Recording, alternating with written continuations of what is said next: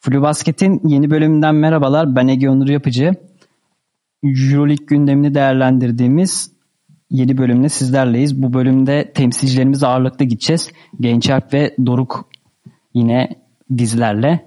E, hoş geldiniz ve hemen bu nasılsınız, ne yapıyorsunuz tarzı soruları geçip temsilcilerimiz alakalı ilk başta hemen girişte söylemek istediğiniz herhangi bir şey var mı? Hani önden kısa kısa böyle fragman niteliğinde. Evet yani söylenecek o kadar çok şey var ki özellikle Fenerbahçe ile ilgili. Ne söylesem bilemiyorum. Hani Karşıyaka maçında 18 sayıya vurdular bir ara. 18 sayı farkı bulduktan sonra son periyotta hatta son 3 dakikada yapılan hatalar. Yani çok acemi bir takım. Çok çabuk kaosa sürüklenebilen mental olarak son zamanlarda izlediğim en zayıf Euroleague takımlarından bir tanesi. Deyip bence ilk önce maçları ondan sonra da Euroleague genel performansını değerlendirelim. Okey. Genç Alp senin de hemen söylemek istediğin. İstiyorsan sen de Efes özelinde bir kısa bir değerlendirme yap. Efes'te de formsuzluk tabii söylenebilir. Lakin hem korona hem de sakatlıktan dönüp şu an e, o randımanı verememesi. Bunun dışında Simon'un da olmayışı. Aynı zamanda yani sürekli bir oyuncu rotasyonu Efes'te şu şekilde oluyor. Yani normal maç içi rotasyon değil de sakatlıklardan dolayı belli oyuncular belli dönemlerde çok fazla süre almak zorunda kalıyor. 35-40 dakika. O, o oyuncular sürekli değişiyor. Yani belli haftalarda kim sakat değilse o 35-40 dakikayı buluyor. Yani böyle garip bir rotasyonu var Efes'in. O Efes'te de bunu söyleyebilirim. Singleton ve Moerman özellikle. Bir de Plyce üstlerine evet, çok bu sezon askerleri oldular yani. Aynen. O zaman direkt Efes'le bence devam edelim. Efes aslında Valencia maçında da mücadele seviye yani mücadele anlamında bence gayet iyi bir maç çıkarmıştı. Ama son topta işte Prepel için o e, hem el yakan hem de o son topları iyi oynaması yani geçen sene Daçka'ya mesela çok epik bir şutu vardı ama hani Daçka hani maçı değil de benim çok net hatırladığım 2017 Avrupa Şampiyonası finalinde Dragic'in kenarda olduğu bölümde keza Doncic de bileğini burkmuştu. O da kenardaydı ve kupaya yani es, yani es Slovenya'yı kupaya götüren oyuncu bir noktada e, Prepelic olmuştu. Prepelic'in de bu Kla, e, anlarını çok seviyor. Evet yani Efes maçında da hani son şutuna kadar dörtte bir üçlük hani 5 sayısı falan vardı ama son 7 saniye kala Ponsarno e, direkt hiç tereddüt etmeden ona verdi topu ve aslında bunun da e, ne denir ona hediyesini aldı diyebiliriz ve çok zor da bir şutu sokmuştu. Ama Efes özelinde konuşmak gerekirsek Efes'te en azından sezon başındaki o e, hem mücadele seviyesinin çok az olduğu fizik anlamındaki o kötü durum en azından e, şu anlık yok ama istikrar anlamında da hala sıkıntıları var. Moerman ve Singleton daha demin dediğiniz gibi son maçlarını toparladılar. Hatta Singleton bence şu ana kadar kendi adına e, sezonun en iyi maçını oynadı. Siz Efes'i önce kısalar nezdinde sonra da uzunlar olarak e, nasıl değerlendiriyorsunuz? Ya kısalarda büyük bir havuz var Efes'in. Dört tane çok başı çeken oyuncusu var. Bir de Doğuş Balbay gibi bir savunmacı oyuncu var. Şimdi bu dört oyuncunun zaten ikisi formda olduğu zaman genelde maçları kazanıyorlar. Şimdi bir, dörtte bir olduğu zaman tabii yani maç kazanmaya çok kolay olmuyor.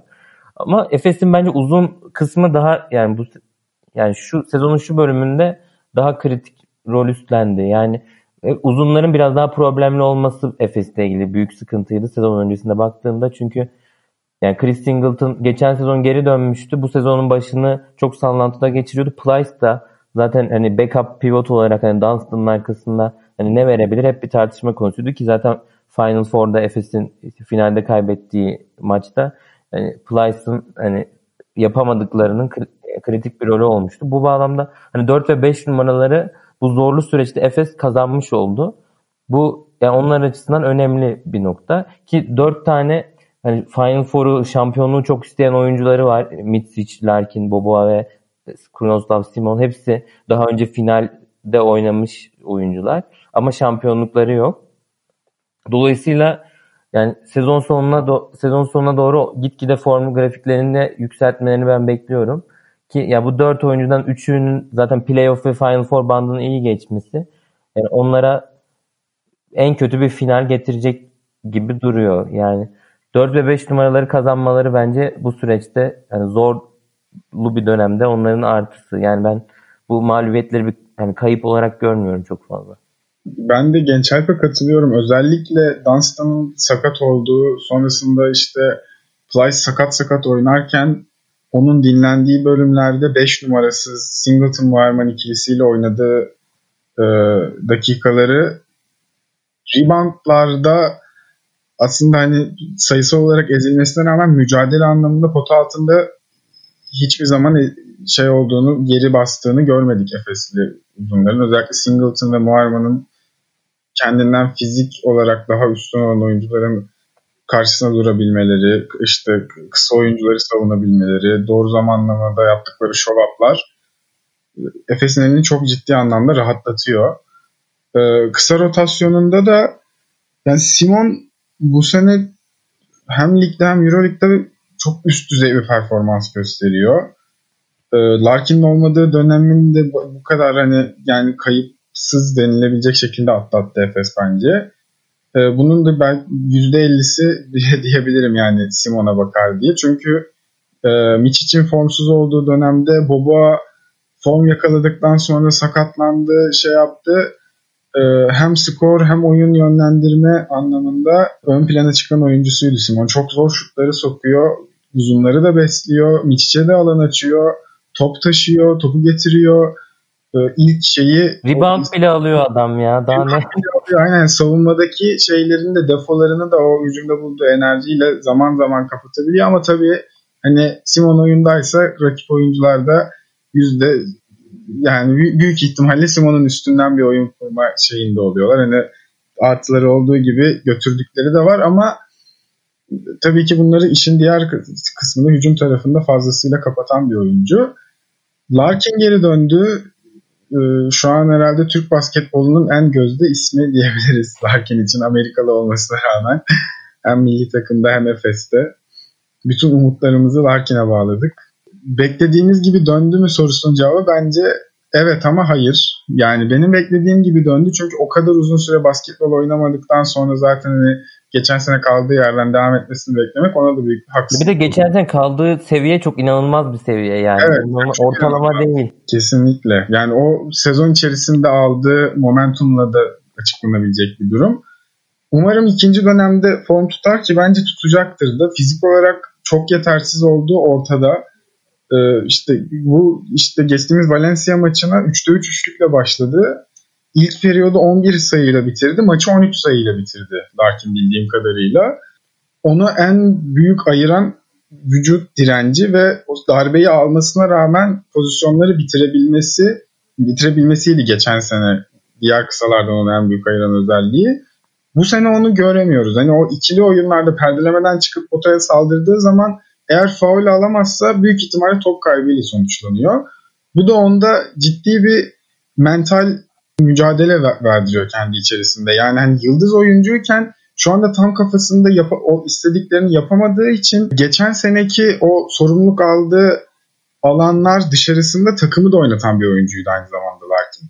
Ama bu sene o sorumluluk aldığı alanlar zamanlarda işte o skor katkısını veremediği zaman oyunu daha fazla zorluyor ve o belki topu o kafasındaki tereddütten dolayı 1-2 saniye geç çıkarması o Efes'in herkesin alışık olduğu düzenini de e, aksatıyor çok hafif bir şekilde ama tabii ki hani çok daha roller net kendi birbirini çok iyi tanıyan bir takım olduğu için onu da çok daha smooth bir şekilde atlatabiliyor Efes. Larkin'in olmadığı dönemde aynı sorundan Miçic de müzdaripti formsuzluğunu daha fazla atarak, daha fazla sorumluluk atarak hani bu takımın lideri benimi göstermek için oynamaya çalışıyordu ama bu da takıma zarar veriyordu. Birkaç hafta sonra ben ikisi de fizik olarak yeterli seviyeye geldiğinde e, çok bambaşka şeyler konuşacağımı düşünüyorum Efes'le ilgili. E, Efes'le alakalı işte bu özellikle hani Baskonya, Valencia daha böyle hani onlar için bir noktada hedef maç diyebileceğimiz maçlarda ama sağdan maalesef iki takıma karşı da mağlubiyetle ayrıldı. Ve önünde de aslında çok zorlu bir fikstüre giriyor Efes. Şimdi önümüzdeki çift maç haftasında işte CSK ile oynayacaklar. Daha sonra İstanbul'da Milano ile oynayacaklar ama sonrasında da Barcelona ve Real Madrid maçları da var. Efes'in bu Aralık ayı hakikaten çok zorlu geçecek. Efes'in bu dört sınavı ile alakalı hani siz e, nasıl bir tahminde bulunursunuz ve bu dört sınavında sahada ne kadar kalabilir? Hani e, neleri gösterebilir sizce Efes? Geçen seneki bu Anadolu Efes açık ara en iyi takımdı. Ve daha sonrasında çok şanssız bir şekilde korona araya girmişti. Bu geçen seneki hikaye anlamında da hani mesela Barcelona maçı, Real Madrid maçı hatta CSK maçı da ayrı bir anlam ifade ediyor. Bu maçlarda biraz o hissel kısmı da e, nasıl olur maçların? Bunları böyle epey bir 3 3 soruyla size topu atayım ben. Ya dediğin gibi bunlar böyle mesaj maçları. Yani Efes'in geçen sezon hani neden şimdi bir Ergin Ataman iddiası var ya biz yani sezon devam etseydi şampiyon olacaktık. Yani bizim şampiyonluğumuza engel olduğumuz diyor. Yani bunu bu iddiasını eğer sürdürüyorsa yani ve arkasındaysa Efes bu maçları yani 4'te 3 mesela alması gerekiyor yani şu de, saydığımız 4 grupta. Yani bu 4 takım da Final Four Efes'le beraber Final Four'un en önemli adayları. Yani en kötü 4'te 2 ben zaten bekliyorum. Ki yani kısa oyuncular için de yani bu bu tarz mesaj maçları daha yani motivasyonunu sağlamak açısından daha önemli olabilir diye düşünüyorum. Yani mesela Larkin'in en iyi oynadığı maçlar hep Barcelona maçlarıydı yani geçen sezon. Bu maç özellikle Larkin şimdi Doruk çok güzel özetledi kısaların bu durumunu. Yani burada mental sertliği gösterebilen tek isim Krunoslav Simon'du aslında ama şimdi beraber takım halinde tekrar toparlandıkları için ya bence o gün hikayesini çıkarma şansları daha fazla olacağını düşünüyorum ben bu maçlarda. Çünkü mesela yani o Mitsic ve Larkin'e yük bin, binen dönemlerde gerçekten hani onların zaten kadrodaki durumdan dolayı da o, o oyuncuların yükü daha fazlaydı. Şimdi takımdaki roller geçen seneki gibi daha hani dağılmış bir şekilde doğru bürünüyor. Tekrar o dengeyi buluyor yani takım yavaş yavaş. Dolayısıyla bu oyuncuların zaten mental yükü hani şartların şartlar da hani oyuncuların bu mental yükünü azaltacak pozisyona doğru götürüyor. Yani tam Simon mesela çok iyi geçti hani kriz anlarını.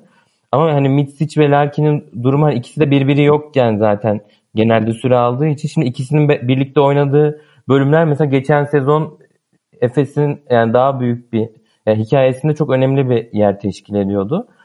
Şimdi zaten geçen Valencia maçında beraber oynadılar. Aslan maçı da yine aynı şekilde. Şimdi tekrar o hani uyumu kendi aralarında o senkronizasyonu sağlayabilmeleri ve hani oyunun oyunu kendine get, sana getirdiği anlarda hani oynamak diye bir şey vardır yani onu yapabilmeleri. Yani oyunu zorlamayıp hani pozisyonun sana getirdiğini oynama noktasında bu maçlarda bence daha iyi iş çıkarabileceklerini düşünüyorum ben Efes'in. Bir de önümüzdeki işte e, haftalardaki performansıyla ilgili Efes bu hafta ligi de şey boş geçti yani Bursa'yla oynamayacaklar şeyden dolayı korona vakalarından dolayı Bursa'daki. Onun da bir rahatlığıyla ilk, ilk çıkma haftasına başlamaları tabii ki büyük avantaj. CSK maçının özellikle çok farklı hikayeleri sahip olacağını düşünüyorum ben açıkçası. Hem Mike James, Shane Larkin arasındaki o hangisi ligin en iyi kısası sorusunu cevabını arayacak izleyen bütün herkes. Ayrıca şimdi Efes uzun rotasyonunu tamamladı. Flyster, Dunstan'dır, Singleton, Moerman hepsi şeyde James Anderson. Anderson'ın da son maçı çok iyi oynadı. Bu, bu oyuncuların CSK'nın pot altı sertliğine nasıl cevap vereceği çok büyük bir soru işareti. Şu ana kadar da zaten Ituidis'in Ergin Ataman'a ciddi bir üstünlüğü vardı yani Euroleague finalinden itibaren ki o, o evet, evet. yine kaybetmişti Efes iki maçını. Yani iki sene öncenin finalinin de bir anlamda rövanşı. Ya bu Ergin. süreçte kazanam yani yenemediği tek takım CSK Moskova yani. Diğer bütün takımlara karşı Efes'in üstünlüğü var. Efes'i deplasmanda yenmişti CSK geçen sene ama sonra Efes de onları galiba deplasmanda evet, evet. yenmişti. Ama mesela o da çok önemli bir şey maçıydı, mesaj maçıydı yani. Efes'in hani böyle bütün takımlara işte tamam biz hani bir maç e, yenebilirsiniz ama önceki bölümlerimizde Barcelona için hani söylediğimiz o hani Barcelona 3 maç e, yenemezsin mesajı gibi bir mesajdı bence. İşte Efes için önemli bir mesaj maçı dediğim gibi. Onun dışında Doruk'un söylediği çok güzel bir şey oldu. Shane Larkin, Mike James. Yani ben o eşleşmeyi açıkçası sabırsızlıkla bekliyorum. Sizce peki kim daha ön plana çıkar? Bence Shane Larkin. olarak Mike James şu an bir adım önde gibi gözüküyor. Ben de Doruk'a katılıyorum. Ama Shane Larkin'in de ben bu maça e, özel bir motivasyonla çıkacağını düşünüyorum. Yani sonuçta o da Amerika kültüründen yetişmiş bu tarz hikayeleri, bu tarz rekabeti, o maç içerisinde onu bire bire dökmeyi seven bir oyuncu. Şimdi Eurolig'in öne çıkanlarını konuştuğumuz bölümümüzde de konuşmuştuk. Yani Mike James'in tabii ki bir değişmesi var. Yani özellikle diğer oyuncularla beraber uyum içinde hareket etme durumu var ama yani oyuncunun karakterini de düşündüğümüzde kırılmaya müsait. Yani tekrar bireyselleşmeye daha meyilli bir oyuncu. Shane Larkin takım halinde zaten Shane Larkin hani bireyselleşmenin hani olumsuz yönlerini biraz da çekti zaten son birkaç maçtır. Dolayısıyla yani Efes'in takım uyumu ve buna bağlı olarak Shane Larkin'in öne çıkmasını ben bilmiyorum bekliyorum. Ben burada şunu eklemek istiyorum çok kısaca. Mike James'in savunmasının nasıl yapılacağı daha belirleyici olacak diye düşünüyorum. Yani Efes'in tamam hani hücum anlamında çok çeşitli top yönlendiricileri varken Boboa sezona güzel bir savunma performansıyla başladı ama o da işte o sakatlıktan sonra tam tamam şey yapamadı, toparlayamadı. Miçic eski görüntüsünden uzak. Hani Mike James'in karşısında kim kalacak? O step back'lerinde o sertliği, işte perde çıkışlarındaki o sertliği kim sağlayacak? Özellikle işte dört numaraların e, Singleton ve Moerman'ın bahsettiğim show up'ları ne kalitede yapacağı. Tabii orada karşılarında şimdi Şengelya var. O, onu ne kadar boş bırakabilirsin? Bu tarz soru işaretleri var tabii ki. Ve bu Mike James'in oyunu birebire dökme noktasında da Itudis'in sisteminin bunu tolere edilebilecek bir şekilde kurulduğu için eskiden hani o işte Milano'da Panathinaikos'ta yarattığı problemleri şu anda yaratmadığını düşünüyorum ben açıkçası Mike James özelinde CSK'nın oyun sistemi içerisinde. Sezon boyutunda katılıyorum kesinlikle ama dönem dönem hani maç içinde tıkandığı anlar olabiliyor. Yani o o anlar artarsa eğer bu yani Efes'in işine gelecektir. Bir de yani dediğin nokta çok doğru. Şengelya'nın mesela boş bırakıldığı anda hani o yardım dönüşlerindeki o senkronizasyonlar nasıl olacak meselesi. Şengelya'nın bu sezon daha az üçlük kullandığını biz Baskonya'ya kıyasla görüyoruz. Baskonya dönemine kıyasla görüyoruz. Yani o da bence üçlük performansı da önemli olacak ki normalde geçiş hücumlarında daha fazla üçlük atmayı seven bir oyuncudur. Tornike Şengelya. Yani daha yarı saha basketbolunda biraz daha yani CSK o tarz devam etti sezonun büyük kısmında. Dolayısıyla üçlük performansı biraz düşmüş gibi görünüyor ama maç, maçın hani yüksek tempo mu yoksa yarı sahada mı geçeceği Şengelya'nın da per, bu üçlüklerdeki performansını belirleyebilir. Efes'i de bu zorlu fikstür öncesi e, böyle değerlendirmiş olduk. Benim ekleyeceğim son bir şey yok. Sizin var mı?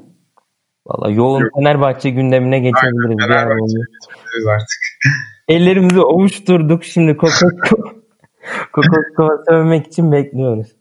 Bu arada bu arada ben evde de çok bu tartışmaların merkezinde kalıyorum.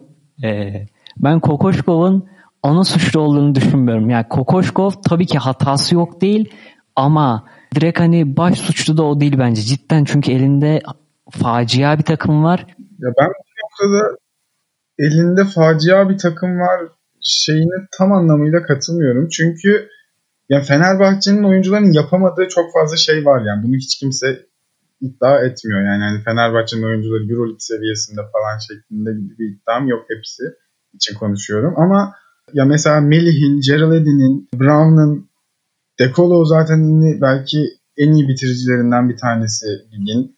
Veseli'nin yani çok spesifik yapabildiği ve çok iyi yapabildiği belli başlı şeyler var.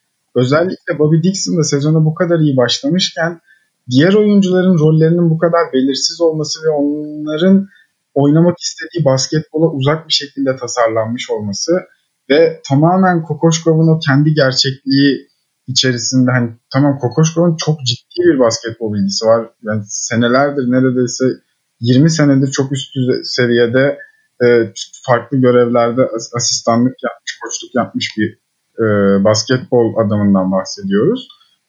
Ama o kendi bilgisini o takımının sınırlarıyla e, güzel bir harman oluşturamadığını düşünüyorum onu yorumlayarak. Hani kendi kafasındaki o doğru basketbolu oynatmak istiyor.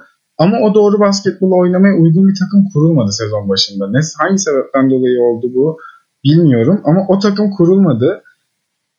Fakat Kokoşkov fazla dik başlı davranıp elindeki malzemenin en iyisini almaya çalışmıyor şu anda. Hala olmayacak bir iş için zorlamaya çalışıyor. Fenerbahçe'nin en büyük probleminin bu olduğunu düşünüyorum. Genç Alp bilmiyorum sen ne düşünüyorsun? Ya senin söylediğine çok net katılıyorum. Bence bu noktada hani hocayı yanıltan da şöyle bir şey oldu. İki buçuk maç diyorum. Yani e, Kızılyıldız ve Efes maçları bir de Bayern Münih maçının ilk yarısı. Bu iki buçuk maçı öyle yani kendi sistemiyle öyle özdeşleştirerek oynadı ki Kokoşko. Yani reboundları mesela o dönem yani daha fazla. Sence şu anda Fenerbahçe o basketbolu mu oynamaya çalışıyor? İşte iş orada bir bir noktada bir bir şey koptu ve hani bir anda bir savunma takımına dö- döndü takım. İşte o sırada bence koç da bunu şey yani oyuncuların inisiyatifiyle bence hani bu şekilde olmuş gibi hissettim ben. Yani daha doğrusu şöyle diyeyim. Hani maç içindeki zorunluluklardan dolayı. Yani kim ki tarzı mesela bu kadar zayıf bir savunma takımına karşı bile öyle çok yani bir hücum oyun yani çok dominant bir hücum performansıyla kazanmadı o. O maçı dahi savunmayla kazandı Fenerbahçe. Ya zaten Fenerbahçe'nin atarak kazanma imkanı çok düşük bence şu anda EuroLeague'de. Yani ben buna, ben buna katılıyorum. Çünkü e, böldüm kusura bakma. Ya ilk bölümde de ben hani şey dediğimi hatırlıyorum. Ya Dekolo'nun canı istemediği zaman bu takım 60'ı bile zor geçer demiştik. Ki hani Dekolo'nun olmadığı günlerde de hani bir Barcelona maçında 60'ı geçemedi yani Fenerbahçe. Keza bu Alba Berlin deplasmanında da hani ya 26 sayı fark yemenin herhangi bir hani elle tutulur yanı yok. Ya Fenerbahçe'nin bence kesinlikle hücumla kazanma hiç şansı yok ama işin işte savunma kısmında da hem enerjisi çok düşük şu an ekibin. Keza mesela sezonu da çok iyi giren oyuncular verdi. Yani Ulanovas mesela onlardan biri. Lorenzo Brown mesela yine bu örneği verebiliriz. Koç faktörünün daha tam işin içine girememesi de yani e, Kokoşkov'u eleştiri oklarını da e, yöneltiyor. Fenerbahçe'nin hala bence önünde bir dört maçlık hala rahat bir fikstür var ama şu anki durumunu toplar mı onunla alakalı hiçbir ümit yok.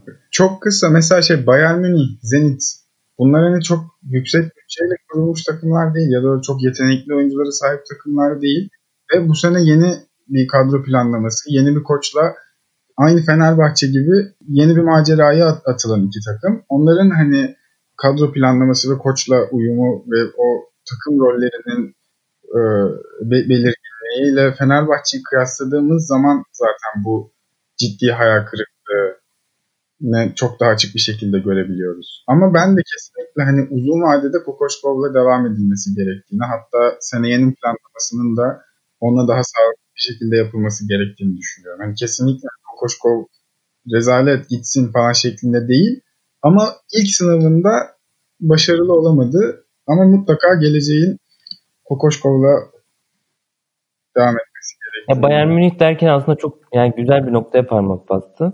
Şimdi Fenerbahçe içinde bütün o yaz ayı, ayları boyunca işte reboundlar, geçiş hücumları diye hani sürekli konuşulan şey hani Bayern Münih'te bu yani gerçekleşti çoğunlukla. Ya mesela şimdi sene başında yazın sorulsa Paul Zipser mı Danilo Bartel mi alalım dendiğinde hangi oyuncuyu tercih ederdin? Gözün kapalı Bartel'i alırsın. Bartel'i alırsın ama yani takım o oyuncu grubunun içinde aldığı rol şimdi yani pivot olarak kullanıyorsun. Hamilton'ı beğenmedin. Hamilton yerine bu sefer backup 5 numara oldu Danilo Bartel. 4 numarada bir yani oraya oturtabileceğim bir oyuncu yok şu an. Yani çok ciddi böyle gedikler var yani kadronun içinde aslında çok fazla yani transfer hala gerekiyor. Alex Perez'i bir türlü zaten izleyemedik onun da. Ben hala bekliyorum. Yani takıma bir en azından yani Dekol'un da bu kadar formsuz olduğu bir senaryoda yani Alex Perez en azından bir farklı bir hani soluk getirecektir diye bir ümidim var ama ya takımda Doruk'un başta söylediği o her oyuncunun hani belli rolü olması noktasında hani takım bazı anlarda o kadar hani şey enerjisiz oynuyor ki yani bu oyuncular çok hani Melih'in mesela tek görevi şut atmak değil mi? Yani bunu bile yerine getiremediğini görüyoruz. Yani birçok bir oyuncu için bu geçerli. Yani tek normalde bir tane çok iyi yaptığı spesifik bir görevi var ama bu bunu eksik bir şekilde yapıyor. Yani normalde hani De Colo ve Vessel'in olduğu bir takımın Alba Berlin'den 25 sayı 30 sayı yemesini yani bir izahati yani mümkün değil. Yani bunu uzun uzun konuşabiliriz daha fazla. Yani Lorenzo Brown da mesela eleştiri oklarının e, yöneltildiği bir oyuncu. Ben bunu da bu arada şeye bağlıyorum. Ya Fenerbahçe işte yine önceki programlarda hani söylediğimiz yaratma konusunda bu kadar kısır bir takımken bir de Dekol'un da sakatlığı sakatlandığı dönemde e, senin tek karar vericin Lorenzo Brown oldu. Lorenzo Brown bence kesinlikle yetenekli bir oyuncu ama karar verme konusunda epey bocalayan bir oyuncuydu. Ki benim zaten yazın da Lorenzo Brown transferini aslında ben geçen sene böyle Şubat aylarında falan abi bu adam seneye bize gelsin falan diyordum. Ama yazın mesela şu olmuştu. Lorenzo Brown çünkü birazcık daha geç, geç açıklanan bir oyuncuydu. Önce işte Ulanovas, Hamilton vesaire açıklandı. Ya ben bu yan parçaları hani tamam bütçeyi kıstık. Herhalde guard olarak kısa olarak daha böyle nüfuzlu, daha böyle silah olan, daha geniş repertuarı olan bir herhalde kısa gelecek diye bekliyordum. Ama Brown hamlesi biraz böyle hayal kırıklığı yaratmıştı ki bunun da aslında sinyallerini şu dönemde iyice aldık ve birçok kişinin de eleştirisine maruz kaldı. Siz Lorenzo Brown'un şu anki formu ve sezonun ilerisiyle alakalı ne söylemek istersiniz? Bence oyun yani şeklinin tam oturmamasıyla yani rolünün oturmamasıyla alakalı bir şey bu. Yani şimdi sen mesela hep hücum hacmi çok düşük düşük diyorsun. Şimdi ya bu kadar az hızlı hücum üretirken, bu kadar yarı sahaya mahkum kalırken ben Fenerbahçe'nin bu kadar sayı üretmesini dahi bekleyemezdim yani sezon öncesi. Yani ben yani biz hiçbirimiz bu takımın bu kadar yarı sahada oynayacağını düşünmemiştik. Yani yine yarı sahada oynamasına rağmen yani tabii ki hücum e, hücum verimlilik oranı diğer takımlara göre düşük kalıyor ama yine de yani kadronun potansiyelinin potansiyelini veriyor yani yarı sahada. Hani mesele biraz o çeşitliliği hani alanı genişletip hani geçiş hücumlarını sağlayamamaları. Şimdi Lorenzo Brown da oralarda daha fazla etkili olabilecek bir oyuncu. Ya da yani birkaç tane opsiyonun mesela De Colo'nun savunma De Colo'ya yoğunlaştığı anda fırsatı değerlendirebilecek bir isim. O açık alanı kullanabilecek bir isim. Yarı sahadaki Lorenzo Brown. Ya da fark yani sağ görüşü tabii ki Sulukas kadar e, cazibeli değil ama e, yine de topu yönlendirebilme özelliği de olan birisi. Yani De Colo'nun o yükünü hafifletebilecek bir oyuncu normalde ama De Colo ile beraber doğru dürüst izleyemedik bile zaten Lorenzo Brown. Yani Lorenzo Brown'un hedef gösterilmesi bu noktada çok mantıklı değil. Çünkü Kızıl Yıldız'daki gibi bir maç kazandırma durumu yok. Yani Kızıl Yıldız'daki bir maç kazandırmasını bekliyorlarsa izleyiciler o zaman takımın hedefi playoff olmamalı zaten. E, Lorenzo Brown o, o kişi değil yani. Kesinlikle katılıyorum. Ee, Brown üzerinden Fenerbahçe'nin kısalarından bekleneni yani Kokoşkov tarafından bekleneni ve o işte oyun değişikliğini anlatmak istiyorum. Hani Genç Alp dedi ya o iki buçuk maçlık dönem diye. O iki buçuk maçlık dönemde neydi? Özellikle Efes maçında Fenerbahçe rebound rekoru kırdı. Ee, keza yine Kızıl Yıldız maçında çok iyi bir savunma ve sonrasında işte gelen savunma ribantlarından hızlı çıkma bir niyeti vardı. Fakat ondan sonra Fenerbahçe'nin enerjisinin fazlasıyla düştüğünü gördük. Yani o ribant, savunma ribandı almada yaşanan sıkıntılar geçiş hücumlarını da çok ciddi seviyede baltalıyordu. Üstüne üstlük Kokoşko'nun savunma anlayışı da değişiklik gösterdi. Mesela yarı sahada baskı yapmayı amaçlayan hatta yarı sahanın üst tarafında ikili sıkıştırma götüren bir e, zihniyet varken bunların fazlasıyla cezalandırılmasından dolayı işte e, elden çıkarılan hızlı paslarla, Gatlan elinden çıkardığı hızlı paslarla bunu da değiştirir ve Fenerbahçe'nin o e, topu daha geride karşılaması, guardların daha içeriye gömülmesi, değişim savunmasından dolayı guardların pota altına girip rebound almaya çalışması ama alamamasından dolayı bir o geçiş hücumları baltalandı. Fakat buradaki sıkıntı şu. Tamam hani bu gerçekleşti. Sen yarısı hücumuna kaldın. Zaten hani sen e, tek planını ben geçiş hücumu oynayacağım diye kurmamalısın. Yani kuramazsın. Yani Euroleague'de başarı istiyorsan böyle bir yapısından çıkmak zorundasın. Yarı sahada da mutlaka üretmek için ben gene söylüyorum. Fenerbahçe gerekli parçalara sahip bence. Yani bu seviyede olamaz. Hani bütün maçları kazansın falan gibi bir şeyim yok ama Alba Berlin'den de 30 sayı fark yemesin. Ya yani. Dekolo Veseli Pikenroğlu'nu kaç kere izledik mesela Fenerbahçe'den? Bu takımın temel yarı saha silahı bu Aynen. ya. Aynen. Kesinlikle. Ya da Veseli ile iç dış dengesi kurarak yani Veseli'nin o pasör özelliğini, oyun görüşünü çok daha fazla kullanabilir. O Veseli'yi merkeze koyarak yani. Ama bunların hiçbirisini görmüyoruz. Hani te- temel bir düzen var. İlk pik geliyor ya da mesela işte Westerman'ı kullanarak sırtı dönük bir ya da Ulanovas'ı kullanarak sırtı dönük bir oyun kurdu, kurdurmaya çalışıyor işte Kokoşko.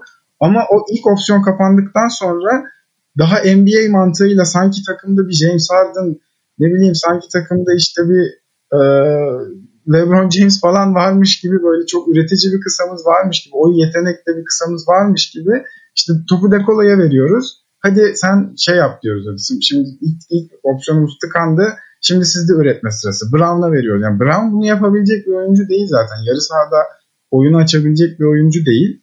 Üstüne üstlük bunu yapmaya çalışıyorsak hadi o zaman bunu en iyi şekilde yapalım. Bir önceki maç işte Alba Berlin maçında Dekola yanılmıyorsam 5 top kullandı.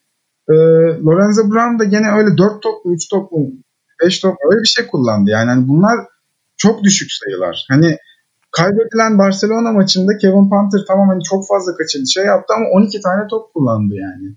Yani bu seviyeleri çıkarıp o oyuncuları ısıtman lazım. Madem bunların bu, bu oyuncuların üstüne kurmak istiyorsun hücum yapını bu anlamda da çok ciddi bir planlama eksikliği var Fenerbahçe'de. Yani Kokoşkov kabul ettin. Yani James Harden, Devin Booker yok yani senin takımında. Yani Euroleague'de yetenek şeyleri çok daha sınırlı seviyede. Ya takımda alan paylaşımı çok büyük bir sıkıntı. Hala o Amerika mantığıyla düşünmesi temel sıkıntı. Bence. Yani yarı saha yerleşiminde özellikle yani dediğin gibi o alanı açabilecek oyuncular hani yok ki gitsin kısa oyuncu. Yani alanı zaten doğru yerleşemediği zaman zaten şimdi o pas kanallarını vesaire Veseli de mesela bulamıyor. Çoğu yani top kayıplarının mesela artmasının sebebi de o. Yani pas kanalına baktığı zaman hep rakip oyuncuları görmüş oluyor bu sefer o orada.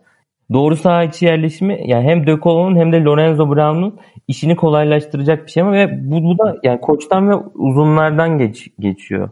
Daha fazla yayın gerisine açılmamız lazım ama her maç çok ciddi bir üçlük krizinde yani boğuluyoruz. Yani Melih Mahmutoğlu'nun, Edin'in, Danilo Bartel'in hiçbirinin bu üçlük performansını bir türlü yani Edin'in bazı maçlarda var bazı maçlarda hiç yani Bobby Dixon dışında istikrarlı bir şekilde şut atan bir oyuncu dahi yok Fenerbahçe'de ki zaten alan bu kadar küçükken yani Avrupa basketbolunda bu kadar üçlük kısırlığı çekip yani nasıl olacak bu iş?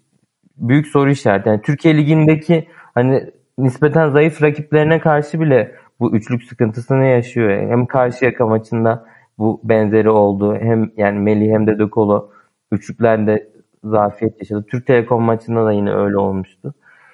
Yani bir türlü bu bu sorunu çözemedi Fenerbahçe. Ya yani alan çok dar bir alanda kısalara çok fazla sorumluluk yükleyen bir takım var. Ben de tam işte Karşıyaka maçı dedim. Yine oradan mesela aklıma gelen bir şey oldu. Ya hafta sonu oynanan Karşıyaka maçında mesela Fenerbahçe yine önde olduğu bir maçta yine büyük bir seri yedi. Bunu keza yine Zenit maçında da. Bu Fenerbahçe'nin maç içinde hani kontağı kapatması bir anda aslında maçın genel bölümünde böyle sahada ne yaptığını bilmeyen, hani ne oynayacağını bilmeyen ve birazcık da açıkçası değişik beşlerle de yani çıktığını görüyoruz. Mesela Zenit maçının ikinci e yarının başlarında şey beşi vardı. Hiç unutmuyorum. Westerman, Ulanovas, Dechampierre, Veseli Ahmet miydi tam hatırlamıyorum ama böyle hani değişik bir beşle de sahadaydı. Evet, üçüncü çeyreğin başında mı olmuştu? Zaten evet, orada... Hücum reboundlarına ilaç olması için ama mesela hiç de başarılı da olmadı. Zaten hemen e, dönüldü. E, Fenerbahçe'nin bu hani kontak kapatma durumu işte büyük seriler e, yemesini vesaire hani bunları maç içindeki bu sert düşüşlerini hani e, nasıl e, yorumlarsınız?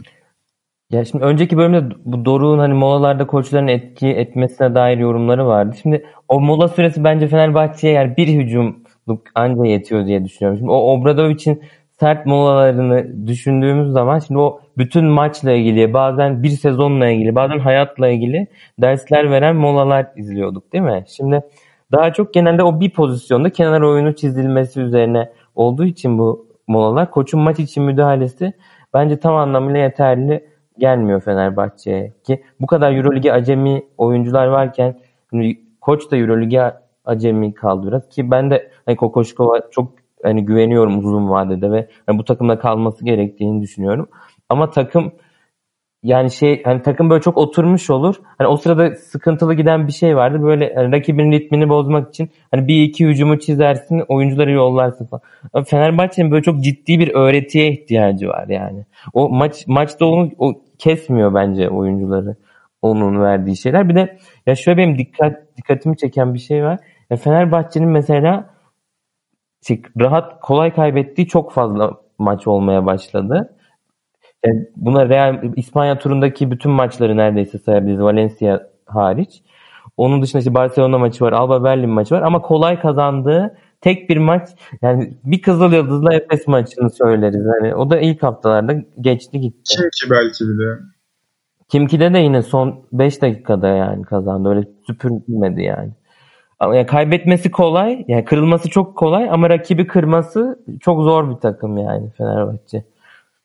Orada o mental çöküşte yani tamam tabii ki Kokoşkov'u bütün şeylerinden bahsettik zaten ama yani oyuncuların içerisinden de o lider karakterin bir türlü çıkmamış olması da e, büyük bir sorun bence. Yani hani sonuçta oynayan kişiler orada o basketbolcular yani hani onların da hiçbirisinin tutup da o şeye isyan etmemesi. E, yani, ruhu yok yani takımın böyle bir Evet. İsyan edecek birisi yok takımda. İsyan edecek aslında var bence ama ne, neden o oyuncular planda mı bir sıkıntı var bilmiyorum. Yani o isyan edebilme kapasitesi olan oyuncularla potansiyel olan oyuncularla takım arasında bir kopukluk var bence gibi geliyor bana. Yoksa Bobby Dixon, Yan Meseli, e, Dekolo çok göstermese bile Dekolo çok üstü seviyelerde oynamış hani rekabetçi oyuncular yani o, o, o seviyedeki oyuncuların bu tarz mağlubiyetleri kendilerine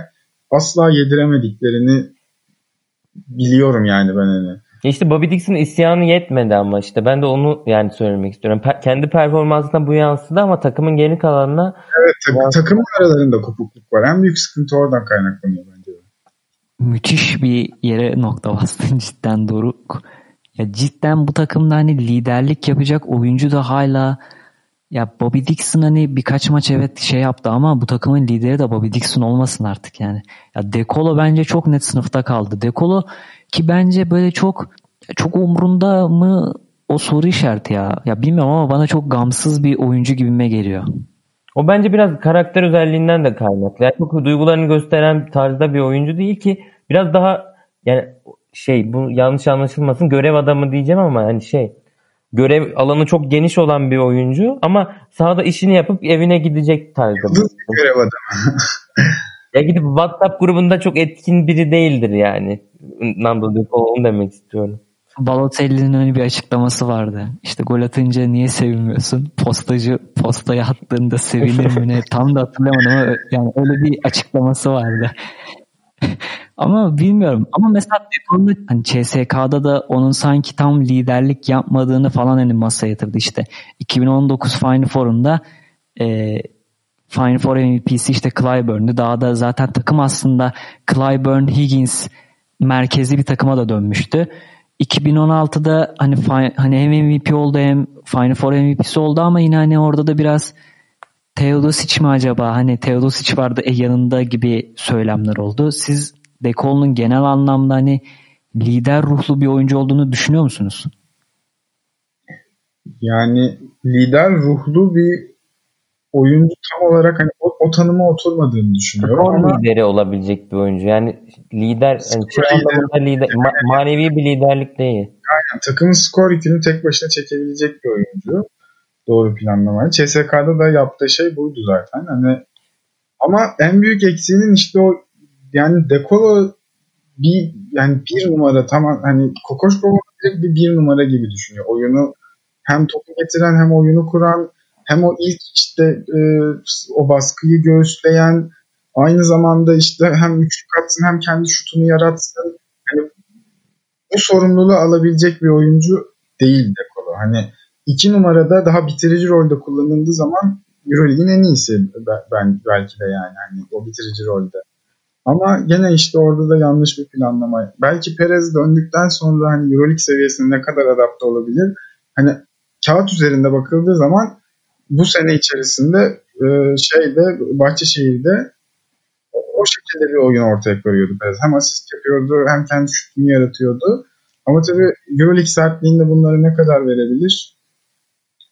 Çok büyük bir soru işareti ki ben çok bir şey değiştireceğini düşünmüyorum. Çünkü Fenerbahçe'de bence hani kısa kısa rotasyondaki sıkıntılar çok büyük bir problem ama en birinci sıkıntı bu değil bence. En birinci sıkıntı o bütün o takımın planlamasının yanlış kurulması olduğunu düşünüyorum. Ya şimdi mesela Fenerbahçe ile ilgili ya bir eleştiri getireceğimiz zaman böyle beynimde hani o kadar böyle çok düşünceler bir araya geliyor ki yani 5 be pozisyonun 5'inde de sıkıntı. Evet. Ya uzun rotasyonda da 4 numara yok takımda ya. 4 numara yok. Sıkıntılar var yani. Ya Efes'in mesela Singleton ve Moerman gibi iki yani dominant oyuncuyla geçtiği pozisyonu biz oyuncusuz geçtik yani şuraya şu döneme kadar. Yani Bartel'in 5 numaraya çekilmesi bu arada bence takımın çehresini çok ciddi anlamda değiştirdi ve sonuç veriyor yani. Ama Keşke bir günü kurtarmak gibi düşünüyorum. Günü kurtarmak. Yani 4 numara olsa orada birazcık daha hem enerji katabilecek, rebound katkısı verebilecek bir de üstüne şut tarzı. yani bir 4 numara daha olsa e, şey ortalama üstü bir 4 numara olsa Bartel 5 numarada o pas açılarını gö- görebildiği için çok ciddi fark yaratıyor. Yani Ahmet'in mesela bu kadar oyunda tutulması Euroleague seviyesinde tamam skora katkı veriyor ama savunmada yani zaten senin kısaların iyi savunmacı değil. Ne Brown ne Dekolo. Bobby tamam hani şey yap, işi şey yaptığı zaman kafasına taktığı zaman bir oyuncuyu iyi savunma yapabiliyor ama Bobby'nin de çok ciddi fiziksel yetersizlikleri var. Westerman ağır kalıyor. E, o zaman karşıdaki takımın tek yapması gereken şey toplu oyuncunun Ahmet'in savunduğu oyuncuyu perdeye çağırması ve onun üzerinden üretmek yani. Hani Ahmet ne şovap yapabiliyor ne içeriye gömülebiliyor e, ne dışarıda işte adam değişildiği zaman kısanın karşısında kalabiliyor. Üstüne üstlük hücuma gittiği zaman tamam kendisi işte o şey e, handoff fake'inden güzel içeriye kıvrılabiliyor falan ama e, top paylaşımında çok ciddi sıkıntılar doğuruyor. O hep pas şeylerini, tercihlerini hep gecikiyor yani. Hep 1-2 saniye o aksatması rakip takımın savunmasının rotasyonun oturmasına sebep oluyor. Bilmiyorum hani Veseli'den sonraki ilk uzun alternatifinin Fenerbahçe'nin Ahmet olması. Zaten Alperen Şengün'e teklif götürmeleri de bu soruna işaret ediyor yani. Evet yani herkes farkında zaten. Peki son, son bir soru sorayım. Ee, şimdi bu Dor Doruk şeyden bahsettin ya bu e, rakip kısalara ikili sıkıştırma yapıp oradan hızlı hücuma geçme durumu. Şimdi bu, buraya dönemez mi Fenerbahçe bu noktada? Ya en azından evet. maçın belli bölümlerinde dönmesi gerekmiyor mu? iletişiminin o seviyede olmadığını düşünüyorum. Yani hem yardım savunmasında hem de o kayma rotasyonlarında çok ciddi aksaklıklar oluyor. Özellikle hani yarı sahada o ikili sıkıştırmayı yaparken akıllı bir kısa topu elinde tutmayıp anında çıkarırsa o ilk pas bütün savunma düzenini aksatıyor. Mesela hangi maçta tuttu? Kim ki maçının belli kısımlarında tuttu. Şive'de yapıldığı zaman Şivet hani içgüdüsel olarak hep topu kendi elinde tutup kendisi üretmeye alışık olduğu için o pası vermekte hep bir, bir saniye aksadı, bir saniye tereddüt etti. O dönemlerde Fenerbahçe hem topu çaldı hem rakibin hücum düzenini bozdu topu çalamamış olsa bile ve işe yaradı. Ama mesela o maç içerisinde de Şivet ondan sonra topu anında çıkarmaya başladıktan sonra bir iki çok kolay sayı da gördük kendimiz. Fenerbahçe'nin hani geçen şutlarda bu kadar fazla sayı yemesinin de çok yani bu dediğin noktanın etkisi büyük yani. Baskonya maçında 4 numaralar işte yıldız olmuştu ki genelde çoğu maçta boş üçlüklerden çok çek. Yani üçlük yüzdeleri arasında çok fazla fark oluyor rakip takımla Fenerbahçe arasında. Baskonya maçı. Yani Baskonya ne atmıştı öyle? Ya da Barcelona maçı da öyle. Mirotic 3'te 3'le mi ne başlamıştı? Ya Baskonya'yı mesela Fenerbahçe'nin dengi olarak düşünebileceğimiz bir takım olduğu için hani sezon hikayesini çok net anlatan bir maç. Yani eksikleriyle iki takımın neyi iyi yapıp neyi kötü yapmasıyla yani çok böyle berrak bir şekilde ortaya çıkıyor yani. Fenerbahçe'deki problemler. Kesinlikle. Kesinlikle.